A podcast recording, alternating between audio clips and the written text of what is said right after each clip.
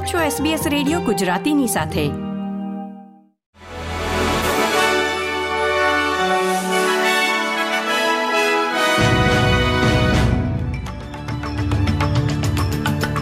નમસ્કાર.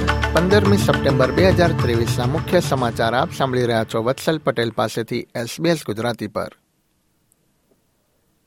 કુહાડીથી હુમલાની ધમકી આપનારી એક મહિલાનું ન્યૂ સાઉથ વેલ્સ પોલીસ દ્વારા કરવામાં આવેલા ટીઝરના કારણે મૃત્યુ નિપજ્યું છે. એક મહિલા લોકોને હથિયારથી ધમકાવી રહી હોવાના અહેવાલ મળ્યા બાદ ગુરુવારે બપોરે બાર ત્રીસ વાગ્યા પછી તરત જ પોલીસ અધિકારીઓને ન્યૂ કેસલ ખાતેના યુનિટમાં બોલાવવામાં આવ્યા હતા.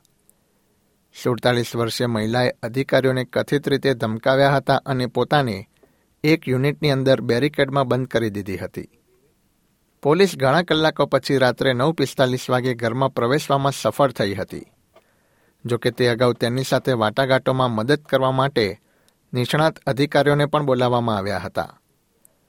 મહિલાની ધરપકડ કરવાનો પ્રયાસ કરતી વખતે પોલીસે ટીઝરનો ઉપયોગ કર્યો હતો અને ત્યારબાદ તેને જ્હોન હન્ટર હોસ્પિટલમાં લઈ જવામાં આવી હતી જ્યાં તેનું નિધન થયું છે.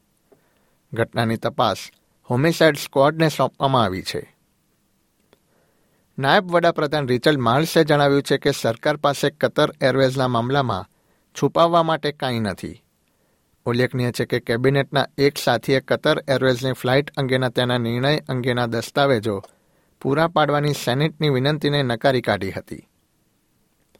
સેનેટની કમિટી આગામી અઠવાડિયે આ મામલાની વધુ સુનાવણી હાથ ધરશે.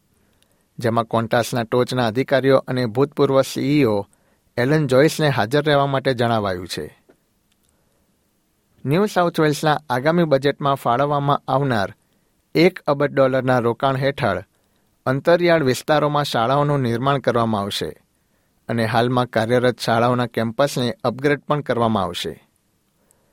મિન્સ લેબર સરકારે મંગળવારે તેનું પ્રથમ બજેટ રજૂ કરશે, જેમાં રાજ્યના વધતા જતા દેવા સામે જજુમતી વખતે આવશ્યક સેવાઓનું પુનઃનિર્માણ કરવાનું વચન આપવામાં આવ્યું છે.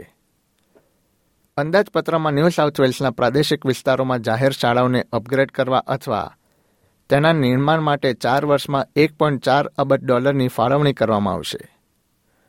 શિક્ષણ પ્રધાન પ્રૂ કારે જણાવ્યું હતું કે પ્રાદેશિક ન્યૂ સાઉથ વેલ્સના સમુદાયોને શાળાઓની તાતી જરૂર છે અને હાલની ઇમારતોને અપગ્રેડ કરવામાં આવી રહી છે.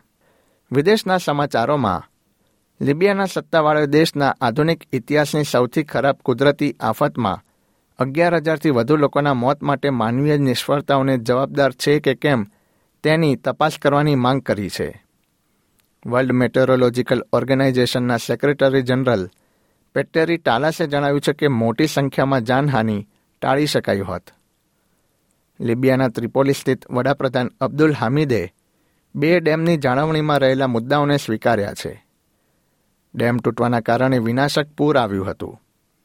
તેમણે વધુમાં ઉમેર્યું હતું કે ગયા અઠવાડિયે આવેલા વિનાશક તોફાનોમાં તૂટી પડેલા ડેમ પર છેલ્લા ઘણા દશકોમાં કોઈ ધ્યાન આપવામાં આવ્યું નહોતું. એસબીએસ ગુજરાતી પર આ હતા શુક્રવાર પંદરમી સપ્ટેમ્બર બે હજાર ત્રેવીસના મુખ્ય સમાચાર.